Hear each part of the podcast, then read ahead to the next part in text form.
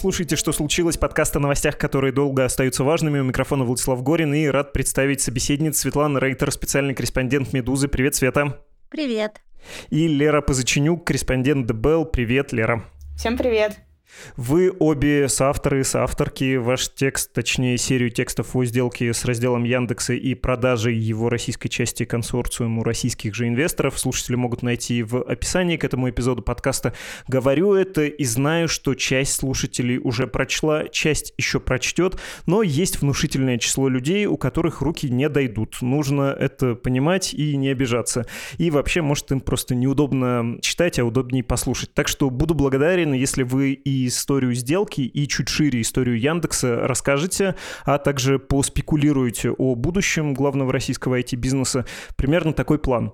К сделке, полагаю, мы успеем прийти. Могу я вас попросить сперва начать с основ и рассказать, чем был Яндекс накануне войны, что приносило ему доход, во что компания инвестировала, как в перспективе себя видела сама, какие направления считала важными в довоенной реальности?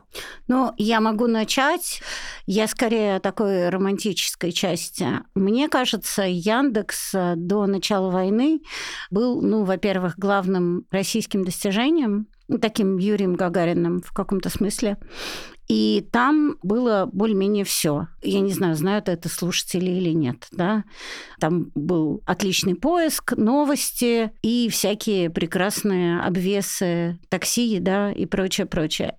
Мне кажется, основной доход Яндексу приносил поиск, но я могу ошибаться. И Лера меня потом поправит. Плюс, насколько я понимаю, компания собиралась развивать беспилотники, по крайней мере, была такая идея.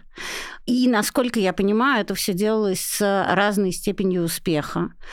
И когда случилась война, судьба Яндекса довольно быстро стала печальной. Потому что, во-первых, достаточно быстро стало понятно, что новости в Яндексе довольно сильно цензурируются. Это первое. И была еще история с поиском, и Бучей, она довольно известная. Вины поиска в этом особой не было. Но в сочетании с тем, что новостная картинка на Яндексе довольно сильно отличалась от новостной картинки в том же Гугле, ну или в любых других, их не так уж много, поисковиках. В дополнение к этому, когда была резня в Буче, поиск по поиску Буча выдавал туристические достопримечательности.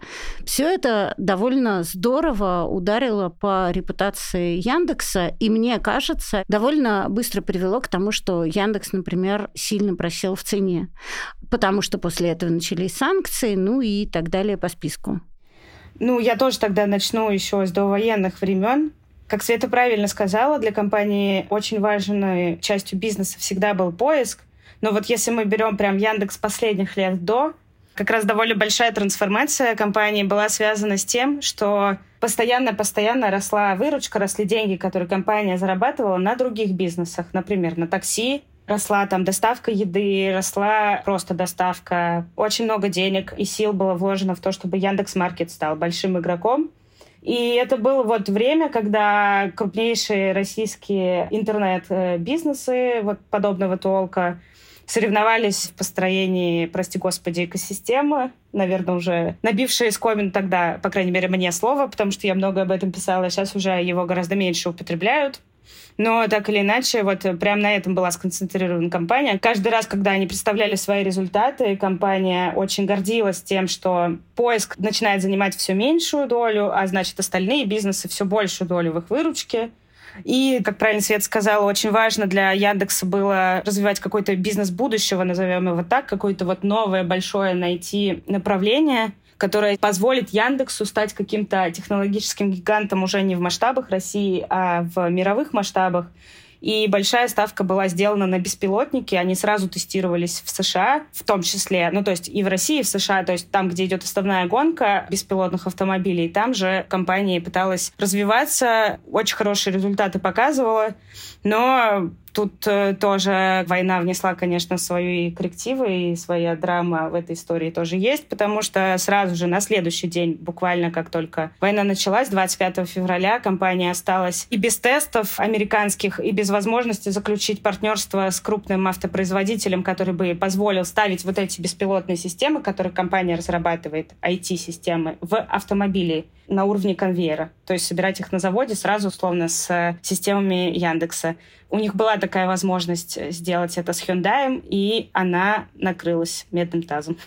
Это все, если мы говорим про Яндекс вот до, что случилось с Яндексом э, после начала войны. Как Свет правильно сказала, очень большая репутационный ущерб был нанесен, конечно же, и истории с поиском, и с новостями, но мне кажется довольно важным отметить, что Яндекс и Яндекс Новости — это драматичная история началась не в 22 году, уже много лет. Яндекс Новости не отражали реальные картины, а цензурировались.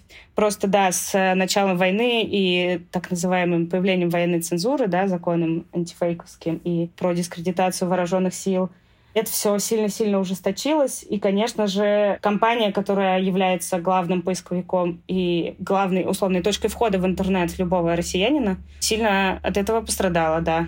Но, как мне кажется, связывать с Яндекс новостями падение капитализации, это было бы, конечно же, неправильно, потому что капитализация упала, потому что все упало, война началась, начали вводить санкции, но именно эта история и ее интерпретация в публичном поле, естественно, например, повлияли, я уверена в этом, на то, что Аркадий Волош, основатель Яндекса, попал под санкции европейские. Вот, это все довольно сильно на компанию тоже косвенно повлияло. Да, вот мы с Лерой в одном направлении подумали. Действительно, да, история с новостями началась давно, это как минимум 12 год. И тут есть еще такой нюанс. Репутационно это повлияло на международную перспективу. Ну, потому что Яндекс это такая была, условно говоря, матрешка. Я и сказала, в общем, Гагарин. Были планы выводить ее как-то там мультиплицировать, масштабировать в международном ключе, да, и санкции со всех сторон это все дело перерубили, с одной стороны. С другой стороны, результат результаты финансовые отечественного Яндекса вот в каких-то сегментах довольно сильно выросли.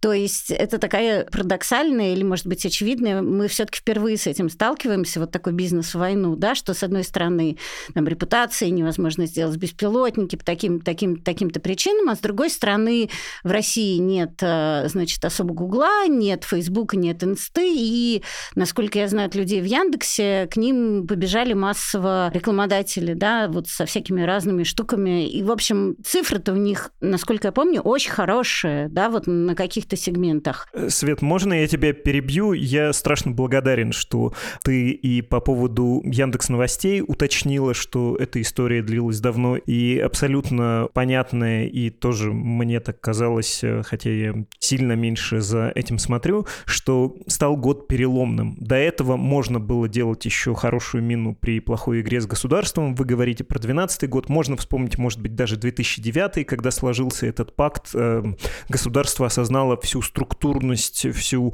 инфраструктурную важность Яндекса, получил золотую акцию, и через Сбербанк государственной компанию стало формально, мягко скажем, контролировать, де-факто там держать руку на пульсе. Я просто занудно хочу уточнить несколько вещей. Тоже здорово, что вы не называете цифры, их трудно называть на слух, но вроде бы существенно уточнить, какую часть выручки Яндекс от чего получал и получает получает в последние годы.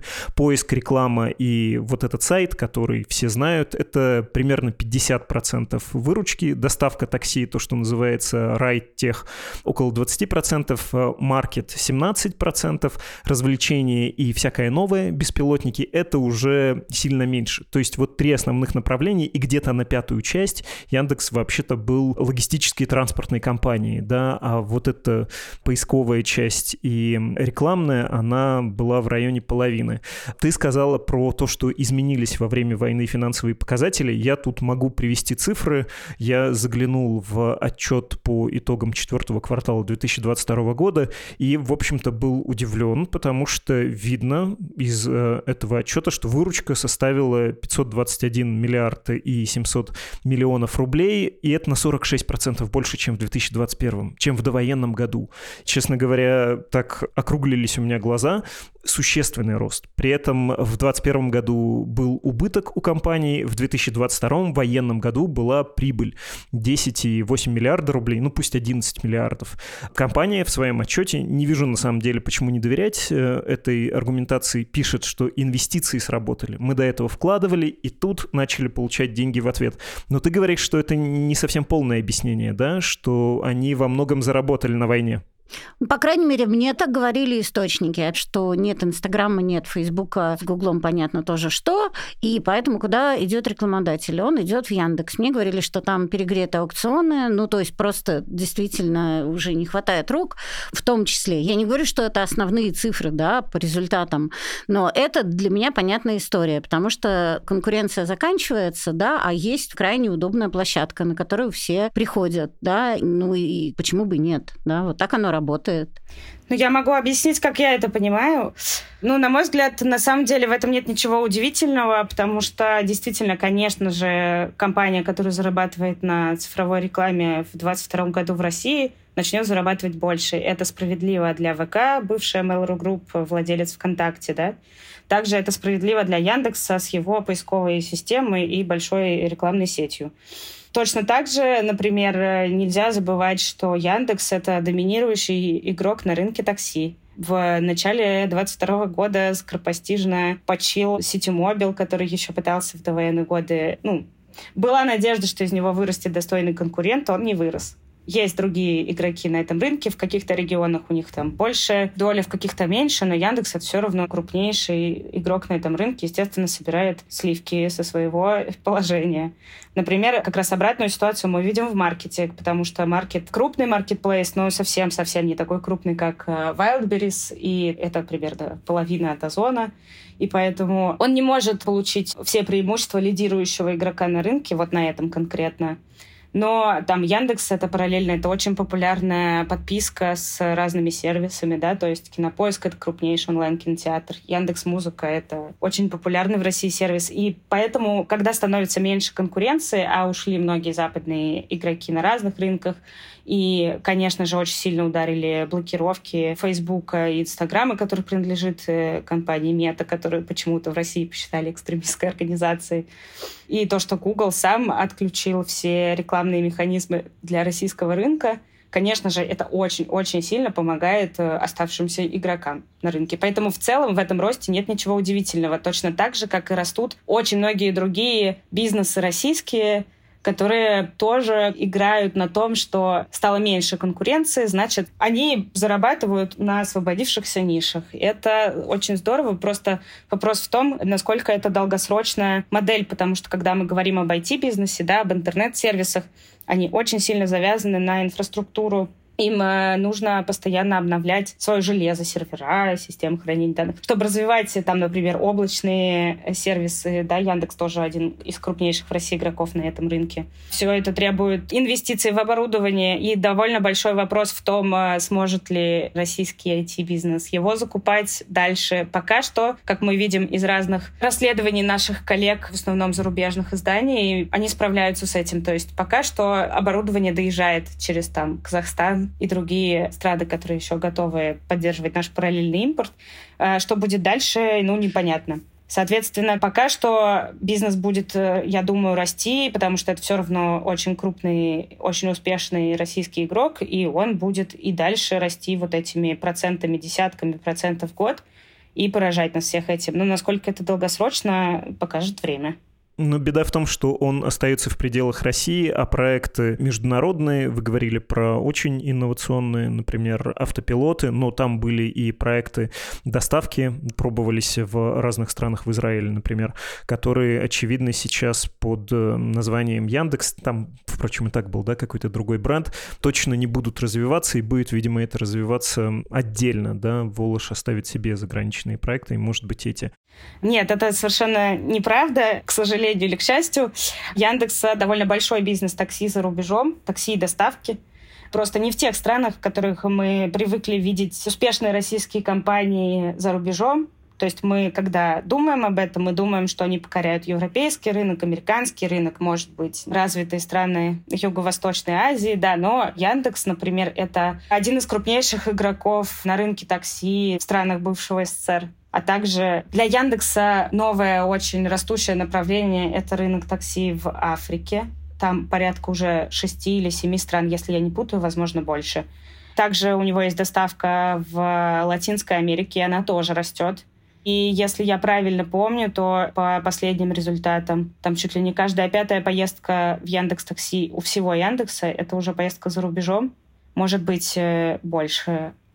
Просто, когда мы говорим, что Яндекс вот сейчас, вот эта сделка, собственно, из-за которой мы тут с вами собрались поговорить про эту компанию, это деление Яндекса на российский и зарубежный, это не совсем справедливо, потому что у Яндекса то, что мы называем российским Яндексом, вот то, что мы говорим, что вот Яндекс разделится на Яндекс, который останется под Яндекс НВ, вот головной компании нидерландской, и то, что останется как бы российским Яндексом, это на самом деле все те же сервисы такси и доставки за рубежом тоже сюда входят.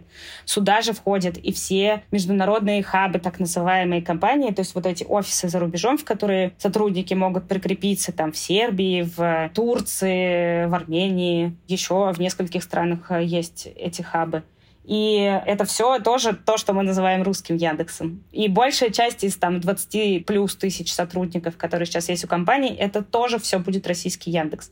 То есть то, что мы называем отделившейся частью, это на самом деле условно сотни людей и четыре небольших стартапа.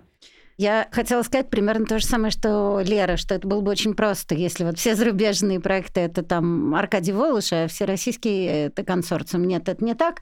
Деление гораздо более сложное, гораздо более ювелирное. В Израиле они работают под маркой Янгу, и я так понимаю, в Африке и в Латинской Америке тоже под этой маркой.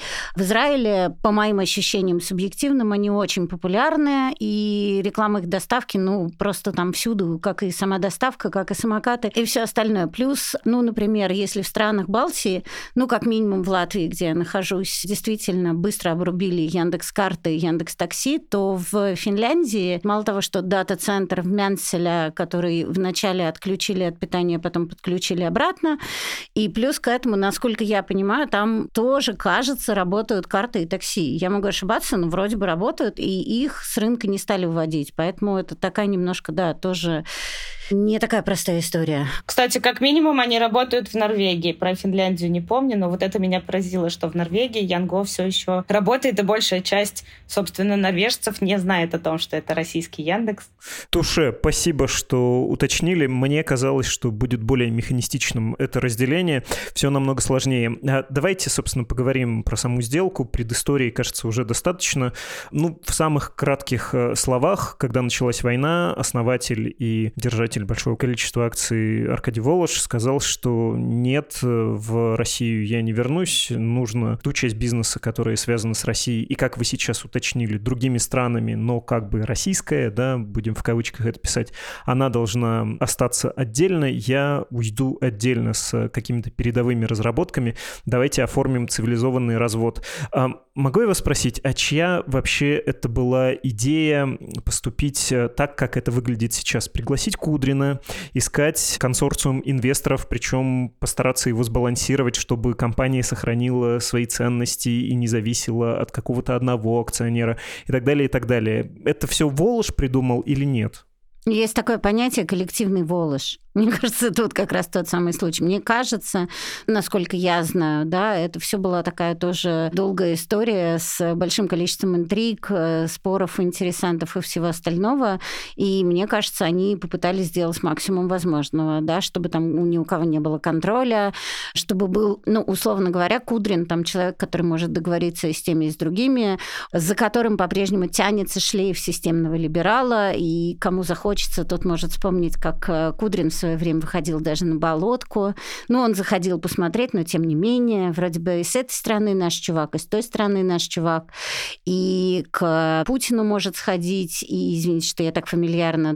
А с другой стороны, он же, ну, не производит впечатление людоеда, да? Ну, то есть со стороны-то вроде бы такой рукопожатный. Поэтому, по моим ощущениям, это коллективный Волож, потому что мы не можем сказать, что это Волож придумал один. Ну, потому что ну, это не совсем было бы правильно правильно. Еще я хотела бы поправить тебя вот в чем. Значит, нельзя сказать, что это все завершено, и я не понимаю, сколько это еще протянется. То есть мы надеемся, что до конца лета эта структура, конфигурация, значит, консорциум будут определены, но может это все и чуть-чуть больше будет, не знаю. Да, но мне кажется, тут довольно важно еще понимать, что так как это все очень сложная история, как мы уже определили, да, что тут очень э, сложная конструкция нарисовывается, то и интересантов, и людей, которые в этом принимают участие, тоже очень много. Ну, то есть мы, наверное, не можем восстановить там четко эту хронологию, кому пришла эта мысль. Он пил кофе с утра и подумал, вот блестящая идея пригласить Алексея Кудрина. Но просто надо понимать, что есть, например, отдельная группа людей, которые пытаются сохранить компанию. Это, ну, назовем так, вот остающийся топ-менеджмент компании, главная цель которых — это сохранить Яндекс максимально свободной компанией, и которая может также дальше развиваться. То есть в чем сейчас проблема? Яндекса вот прямо сейчас, до того, как эта сделка случилась, есть крупнейший контролирующий акционер. Это Аркадий Волош у него не так много экономической доли в компании, но зато у него очень много голосов. То есть у него там больше 50%, то есть он контролирует все главные события, которые происходят с компанией. И даже если он последние несколько лет не участвует в операционном управлении, то есть он не решает, что будет продаваться на Яндекс.Маркете, я не знаю, сколько будет стоить такси, он все равно определял ее там стратегическое направление ее развития. И еще, да, надо понимать, что Яндекс — это такое некое феодальное государство, где есть разные бизнесы, они, в общем-то, на самом деле между собой мало связаны. То есть они каждый очень во многом управляются внутри себя.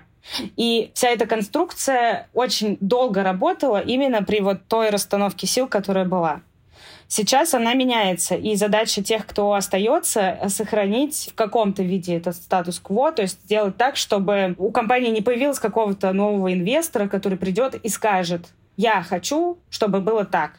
И это очень сложная задача, которую пытается сейчас решить компания. Вот консорциум, да, который мы здесь уже упоминали, инвесторов, придуман был именно для этого, чтобы появились некие новые акционеры. С одной стороны, понятные государства, а с другой стороны, у которых бы не было возможности влиять напрямую на компанию.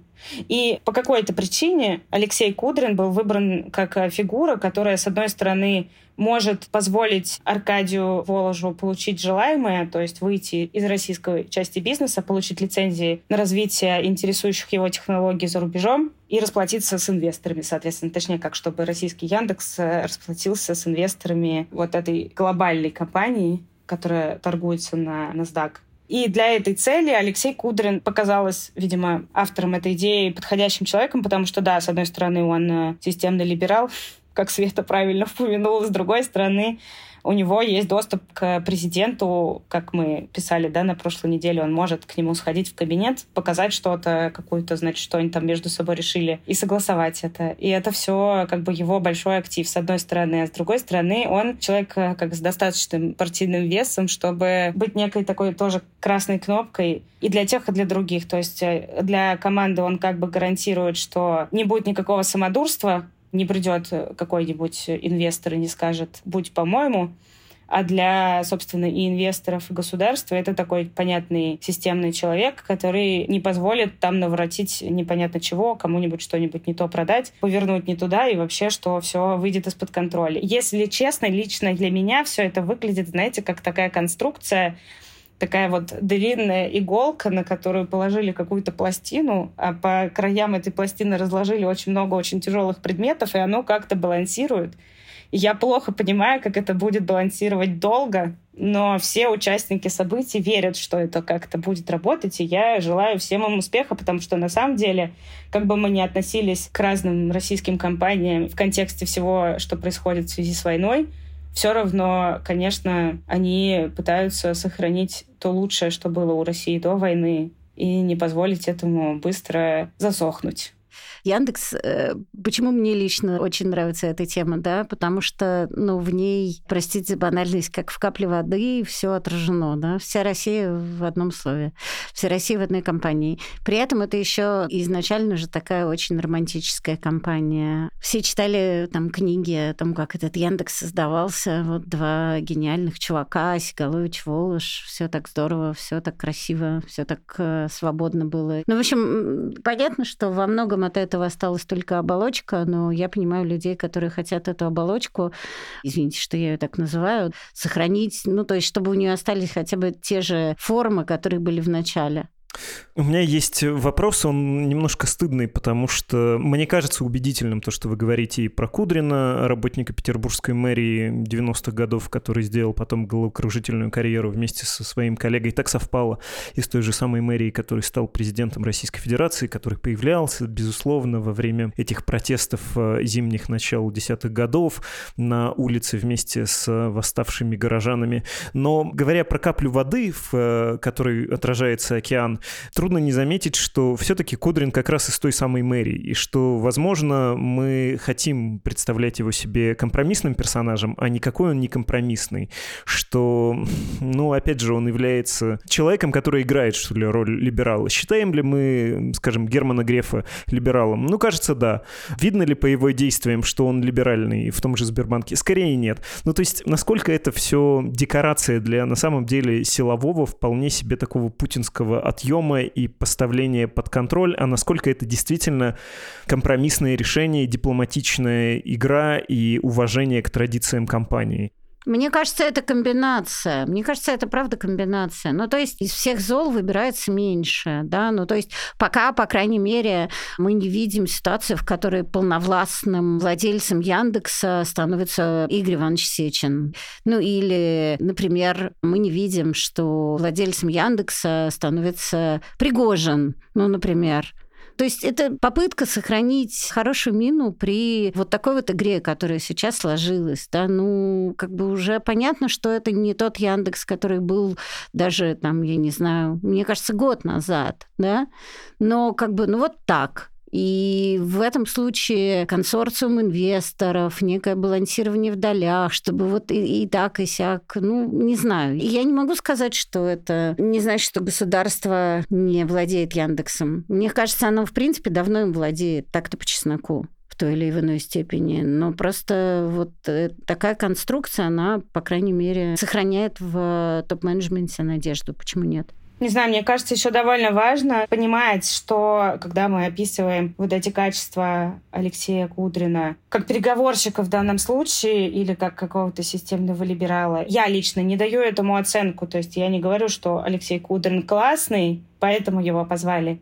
Это один из винтиков этой сложной системы, без которого этот механизм в целом не стал бы собираться, потому что, ну вот, представим, да, началась война. Часть команды уехала сразу, часть команды уехала за следующие несколько месяцев. Я говорю сейчас только про топ-менеджмент, э, не про в целом Яндекс, да, потому что, понятное дело, что на это решение влияла, ну, какая-то прослойка наверху определенная. Часть осталась из этой команды. Все такие сели думать, что делать дальше. Часть говорит, дальше мы жить так не можем. Мы не можем там работать, мы не можем по этим правилам работать. Это невозможно. Война все изменила. Часть говорит, у нас 20 тысяч человек работает, у нас сотни тысяч, миллионы пользователей – ну, типа, вы что, куда, как? И вот эту вот ситуацию нужно как-то решать. И вот это решение, которое было с Алексеем Кудриным придумано, оно, наверное, не идеальное, не единственное, но здесь настолько сложная ситуация, потому что есть, с одной стороны, интересант российское государство, есть интересант американские инвесторы, то есть ты же не можешь просто сделать что-то с Яндексом, потому что вам так удобно, потому что там потом вас засудят в Америке так, что ты никогда из жизни из России не уедешь, потому что тебя сразу посадят на миллион лет. То есть это на самом деле, правда, очень сложно сочиненная конструкция, и судить ее на уровне этот человек плохой, этот хороший, эти люди поломали нашу страну, ну, как бы просто вообще нету никакой возможности. Я думаю, что кто бы что ни думал про кого конкретно там вот э, среди людей, которые все это обсуждали, для них э, гораздо важнее это то, как эти все заплатки, которыми пытаются сейчас удержать эту всю разваливающуюся систему, ну, работают, насколько они прочные. Это вот показалось всем участникам с разных сторон, с разными интересами достаточно прочной заплаткой. Удержит ли она эту конструкцию в перспективе? Ну, я говорю, мне это не очевидно. Вот мне, как обывателю со стороны, я сейчас сужу даже там не как журналист, да, то есть ты смотришь на это и думаешь, ну, это очень оптимистичный взгляд на вещи, что вот как будто бы придет один человек. Ну, такая лента Мёбиуса, увешанная, извини, Лер, что перебила, увешанная конструкция. Мне еще хотелось сказать одну вещь. Когда началась война, когда стало очевидно всем-всем понятно, что новости на Яндексе цензурированы, когда стало понятно про белый список, а про многое еще, у компании было два варианта. Можно было красиво хлопнуть дверью, закрыть новости, сказать, мы против войны уйти, вот. А можно было пойти по такому сложному пути ленты Мебиуса с обвесами. Я думаю, что нам всем в идеалистическом мире, да, и даже не в идеалистическом, а в том, который был, хотелось бы, чтобы это было очень красиво закончено. Но оно заканчивается вот так. И как бы мы можем только обсуждать процесс. Вот и все. Ну, Справедливости ради, я бы нам всем тут не обобщала, потому что я не уверена, что очень многим пользователям Яндекса в России, правда, хотелось бы, чтобы в один момент компания обанкротилась, людей уволили, сервисы закрылись. Тем более, что, как мне представляется, это в целом невозможно. То есть то, что один человек, условно, да, основатель Аркадий Волош может встать и уйти, забыв про свою долю, ну, наверное. То, что Яндекс может испариться в один день, это невозможно свято место пусто не бывает. Кто-нибудь э, другой взял бы на себя эти активы. Поэтому это все очень непростая ситуация. Здесь нету хороших и плохих, ну, по крайней мере, в моей вселенной, когда я об этом рассуждаю. Это просто вот факт, что эта конструкция так существует. И она поэтому такая сложная. И поэтому Алексей Кудрин, который тоже очень у многих вызывает вопросы здесь, ну, на мой взгляд, возвращаясь к самому первому твоему, Влад, вопросу, это не силовой захват, а это, наоборот, компромиссное решение, которое для себя команда и акционеры выбрали сами. То есть это не расквартированный контингент в компанию, то есть он пришел, сказал, меня к вам направили, теперь я тут буду всем управлять. Нет, инициатива шла снизу, то есть это Яндекс себе выбрал Кудрина, ну, точнее, кто-то из этих э, интересантов выбрал Кудрина, и просто Кудрин оказался более подходящим и понятным кандидатом на роль этого сдерживающего звена и для власти тоже. Отлично. Обожаю этот жанр. Плохой вопрос, э, хороший ответ. Точнее, ответы. Слишком оценочно было, понимаю, но вот сложные у меня эмоции по поводу этого действующего лица. Здорово, что вы эту цветущую сложность интересов тоже описали. Давайте поговорим про деньги. Я хочу процитировать, собственно, из вашего текста про сумму вот этой сделки, то, что предлагается консорциуму, что может, видимо, прозвучать или близкие к этому суммы. Вы в тексте совершенно справедливо напоминаете о том, как устроены сейчас продажи военного времени активов России, как э, оформляется уход инвесторов из бизнеса российского, что активы продаются со скидкой 50%, что обещан Силуановым 10% процентный налог еще к тому же на сумму сделки. И, собственно, цитата из материала. Капитализация Яндекса на пике составляла 30 миллиардов долларов, но перед началом войны опустилась до 17 миллиардов. Таким образом, стоимость обновленного Яндекса может составить около 7,6 миллиарда долларов. У меня очень такой простой вопрос. Вот эти люди, о которых можем чуть позже поговорить, и состав которых мы, по правде, до конца еще не знаем, можем только предполагать. Вы можете предполагать, а мы вам верить. А насколько им выгодно поучаствовать во всем этом? Если ты, скажем, Потанин, и ты вложил миллиард два, как быстро ты вернешь эти деньги? Насколько Яндекс э, сейчас выгодный актив? Да, мне кажется, мы же как раз обсуждали, что сейчас они показывают хорошие финансовые результаты, растут по всем статьям, поэтому сейчас, мне кажется, это выгодно. Там просто есть еще один нюанс, э, насколько выгодно Потанину приобретать долю в, условно говоря, токсичном для Запада активе, да? Но мне кажется, этот вопрос он для себя решил, и, в общем, я не помню, Потанин в одном санкционном списке или в двух, ну, в общем, ну, да нет, но правда мы обсуждали, что у них сейчас хороший финансовый результат результаты, именно потому что конкуренция на рынке низкая. Вот что он будет делать дальше с компанией, я не очень понимаю. Будет ли он ее развивать в международном ключе, я думаю, вряд ли. Это такое мое ощущение. Это то, что можно сказать про Потанина. На самом деле вопрос, конечно, мне кажется, чуть-чуть более дискуссионный. Просто, условно, их капитализация сейчас напрямую не связана с их хорошими результатами. И как будет ситуация развиваться дальше, сложно сказать, потому что, с одной стороны, Яндекс э, после развода Это вообще не то же самое, что Яндекс до развода. И еще более важно, что теперь вот этот так называемый российский дисконт, это всегда вот после 2014 года, когда ты разговаривал про оценки каких-нибудь компаний с инвесторами, они тебе говорили, ну, с учетом российского дисконта, там, ну, эта оценка справедливая. Это значит, что такой же стартап в Европе стоил бы дороже, потому что нет вот этого регионального риска, который еще полтора-два года назад, может быть, было непонятно, уже о каких региональных рисках говорится. Ну, то есть, да, у нас там не совсем свободное государство и не очень свободные рыночные условия, там разные дела против предпринимателей и все такое, но мог возникать вопрос, о каких рисках они говорят. Вот теперь, мне кажется, уже нету вопросов, о каких страновых рисках речь. Ну, это все влияет на капитализацию. Также важно, что и мировой рынок упал. То есть Яндекс постпандемийный, это был то же самое, что и постпандемийные IT-гиганты американские, которые просто в бешеном темпе росли.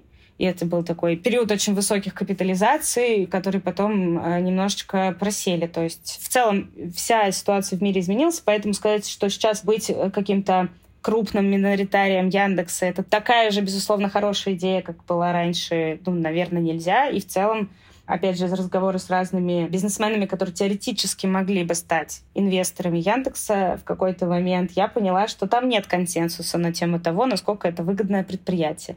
Но нельзя, конечно же, отрицать, что Яндекс никуда не денется. Это крупнейшая российская IT-компания, одна из крупнейших, и доминирующие сервисы или очень популярные сервисы на разных рынках, и это все растет. Поэтому, конечно же, приложиться к такой живой кормушке, я думаю, итоговый список, который мы увидим и который, возможно, совпадет с тем, о чем мы со Светой уже писали, я думаю, для этих э, бизнесменов это привлекательный актив в любом случае даже если мы не говорим о скорой продаже доли из-за растущих оценок и растущей капитализации компании. Мы с вами говорим в тот момент, когда еще список консорциума не ясен. Вероятно, многие услышат выпуск, когда новость уже выйдет, но общие контуры более-менее представимы. Я, опять же, благодаря вашему материалу могу перечислить предполагаемый круг. Владимир Потанин, владелец холдинга «Интеррос», человек, который в ходе э, как это в отчете Яндекса названо, текущая геополитическая ситуация, кажется, так это описывается, подобрал многие активы, банковские, небанковские. Кроме того, основной акционер Северстали Алексей Мордашов, основатель Лукойла Вагит Аликперов, банк ВТБ, еще звучали имена владельца Новотека Леонид Михельсона, Роман Абрамович, увеличение его пакета у него уже есть, миноритарный пакет, бизнесмен из, как считается, ближайшего окружения Владимира Путина Юрий Ковальчук. Я, когда смотрю на список этих людей, у меня возникает чувство, что они не способны управлять таким активом, но способны на подход к компании как к ресурсу. Ну вот как к нефтекачке или какому-нибудь эм, сравнительно несложному производству. То есть э, они не способны никакой инновации к принятию решения, которое смотрит в будущее. А если ты занимаешься IT, наверное, это нужно. Если все выпускают нейросети, то и ты должен выпустить, вот как это сделал в этом году Яндекс Яндекс. Как вы полагаете, вот набор этих людей, он, э, в общем, отвечает планам Воложа, коллективного Воложа, что они не будут вмешиваться, потому что они, кажется, не способны вмешиваться? Или нет, у кого-то из них может возникнуть соблазн покомандовать? Мне кажется, с одной стороны, ну, правда, важно держать в голове, что этот консорциум это будет консорциум экономических инвесторов, которые по задумке Воложа и других там участников всех этих обсуждений и не должен влиять на принятие решений в компании. Именно для этого придумана такая сложная система, что есть отдельно вот эти новые инвесторы в консорциуме, и доля каждого из них — это не контролирующая доля, то есть ни один из них не является контролирующим акционером, с одной стороны. С другой стороны, будет придуман вот этот новый фонд, который называют э, коллективным Воложем, куда войдет Кудрин и три топ-менеджера действующих, которые должны по задумке подменить вот этот контроль Воложа самого сейчас. Они должны взять на себя его функцию, то есть функцию решать, э, собственно, вот эти прорывные инновационные идеи, решать будет этот э, некий фонд. Это какая-то контролирующая организация. С одной стороны. С другой стороны, ну, если быть реалистом, то мне кажется, конечно же, маловероятно, что ни один из новых инвесторов никогда не захочет даже если у него не будет условно каких-то инструментов влияния и возможности принимать единоличные решения, что они не захотят, когда что-то покажется им неприемлемым или что как-то что-то не так работает, они не будут это взводить Кудрину, не знаю, говорить, разберитесь там срочно, что это вы тут делаете. То есть, мне кажется, некой утопией думать, что они вообще не будут пытаться влезать в этот процесс, но по задумке всей этой реструктуризации у них не будет прямых возможностей. То есть от них будет некая представительство в совете директоров, но это не будет какой-то контроль над ситуацией. Ну, то есть этот контроль очевидным не будет. Дальше можно уходить в какие-то там другие детали, ну, то, что там кого-то из инвесторов называют человеком Кудрина, кого-то Кириенко. И еще интерес, э, как нам с Лерой говорили, проявлял э, Российский фонд прямых инвестиций и Кирилл Дмитриев. Но я думаю, что если эта доля и будет, то эта доля будет очень маленькая. Но, по крайней мере, да, очевидных таких возможностей не будет на это влиять, да. Да, я, может быть, повторяюсь в своем вопросе, но то, что я вижу сейчас, э, я понимаю, что это какая-то эмоциональная оценка, э, создает у меня впечатление, что будет э, очередной Викей второй Викей, вы тоже, полагаю, эмоционально чувствуете разницу между Телеграмом и Викей, между Сбербанком и довоенным Тинькофф банком. Ну, то есть эм, большая корпорация, и вроде все на месте, но чего-то не хватает. Я полагаю, что не хватает, собственно, собственника, который готов был бы брать на себя риски и в том числе идти на некоторые авантюры, не относиться к компании как к корпорации. Ну, это действительно очень эмоциональный вопрос, Влад, серьезно. Ну, давайте договоримся об одном. Того Яндекса, который был, на презентации которого я была, это было много-много-много лет назад. Там был, например, очень симпатичный молодой человек Артемий Лебедев на этой презентации, да. Все были такие молодые, хорошие, прекрасные. Вот такого Яндекса его уже не будет, да, поэтому все эмоциональные романтические оценки, но они сейчас, мне кажется, нерелевантны, да. Мы обсуждаем такую большую бизнес-машину, как правильно сказала Лера, ну, правда, тебе, Влад, и, может быть, мне хотелось бы, чтобы действительно хлопнули дверью и сказали, ну вот все, война, все, мы пошли, мы не можем жить в стране, которая воюет с соседями, да, это, ну, понятная отсылка к Елене Бониной, и вот все, конец, да, и красиво, и вот как в кино. Но оно вот получается так, да, поэтому, ну, правда, не очень понятно будущее Яндекса, но это уже не тот Яндекс, который был, правда, много лет назад. Мы обсуждаем бизнес-актив без всяких романтических коннотаций, да, там вот э, Яндекс новостей нет, Леонид Волков там больше не работает. Ну, как бы я не знаю, что еще сказать, понимаешь? Если что, Елена Бунина топ-менеджер Яндекса, который уволилась. Небольшое уточнение. Ну, и мне кажется, еще также, чтобы не предаваться слишком сильно романтическим чувствам, нужно понимать, что Яндекс не такой, как описала Света, уже много лет. Если не вкладывать, опять же, каких-то отрицательных коннотаций этого слова, то Яндекс корпорация давно. Яндекс — это большая компания с множеством разных э, отдельных бизнесов, с большой, я не знаю, бюрократией своей, наверное, с которой они умеют справляться лучше, чем другие, с очень большим количеством ограничений. То есть то, что мы, например, видели с Яндекс Новостями, раз уж мы да, затронули этот пример, он был действительно самым, наверное, ярким и вызывающим это говорит о том, что какие бы прекрасные люди не работали в какой-то корпорации, в какой-то стране, но если в этой стране меняется закон, эти прекрасные люди ничего не могут с этим поделать. И мое уважение компании, я знаю, что у многих людей очень разные мнения на этот счет, но я хотя бы уважаю Яндекс за то, что они всегда идут по самому нижнему краю. То есть вот все, что от них требуется по закону, они сделают. Они никогда не сделают чего-то сверх. То есть условно, пока ВКонтакте выдавала по запросам силовиков переписки просто на телефонном праве, насколько нам, да, это известно по некоторым там решениям суда, это еще давнишняя история, то Яндекс э, будет э, условно затягивать всю эту бюрократическую волокиту сколько сможет. Но в итоге выдаст он данные, которые запросят органы? Да, выдаст. Яндекс Новости стали вот тем, чем они стали, и в итоге были проданы все той же ВК стали. Ну, то есть, с одной стороны, они пытаются защищать нас с вами как пользователей, выскажемся претенциозно так. Э, да, конечно, пытаются. Могут ли они это сделать в полной мере? Нет, не могут, потому что есть э, контекст закона, в котором они существуют, и они никуда от этого деться не могут. Поэтому, мне кажется, довольно важно трезво смотреть на вещи, и когда ты выбираешь пользоваться чем-то или не пользоваться — не возлагать ни на кого слишком большую ответственность за ваше решение, потому что никто не может защитить вас от российского государства.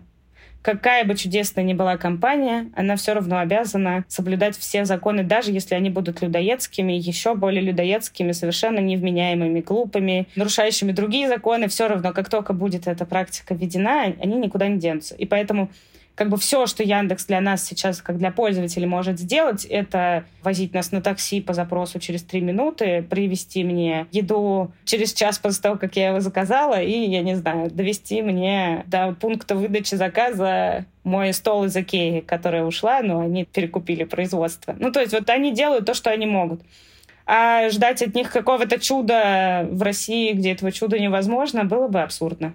Ну, в общем, да, я полностью согласна. Я еще хотела добавить, что поскольку Яндекс был основан действительно очень симпатичными и приятными людьми, он, например, у тебя не ассоциировался с понятием корпорация, хотя корпорации действительно было уже очень много лет, потому что, ну, там можно было ходить в килте, там в какой-то момент была специальная женщина, которая выкладывала фрукты на кухне, и там подсчитывалось число черешин. Вот тебе нужно съесть такое количество черешни, чтобы тебе стало лучше лучше.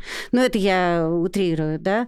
Всем можно было зайти в кабинет Аркадия. Вот я помню, я 100 миллионов лет назад, когда писала про Яндекс, еще работая в РБК, пришла туда знакомиться с пиар-службой, мне говорят, пойдем в кабинет Аркадия, там свободно. Я прям, ничего себе.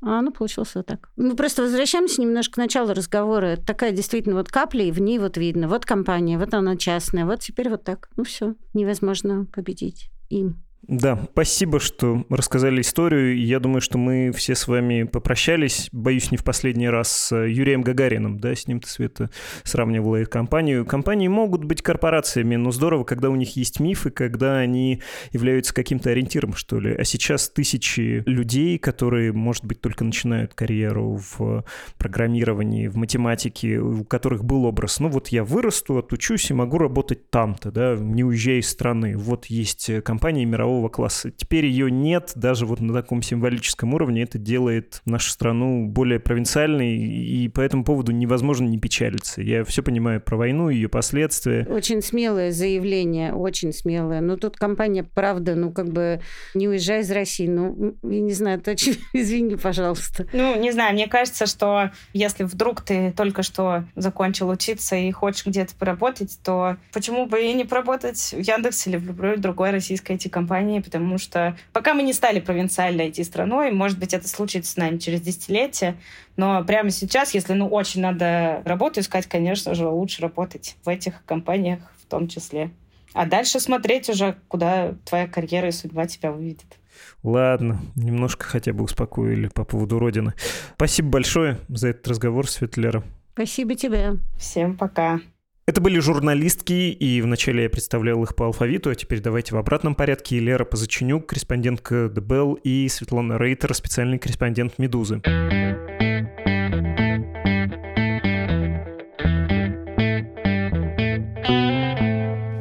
На этом месте должны быть ваши письма, которые вы присылаете нам на адрес подкаст собакамедуза.io, а я читаю и имею наглость комментировать, но в этот раз давайте обойдемся без них. Был довольно большой выпуск, так что просто напоминаю, адрес есть, писать на него можно, все послания просматриваются, и я непременно почитаю ваши письма, например, завтра, и прокомментирую по традиции, но не сегодня. Деньги на работу нашего издания можно послать через страницы support.meduza.io и save.meduza.io. Это было «Что случилось?» подкаст о новостях новостях, которые долго остаются важными. До скорого. thank you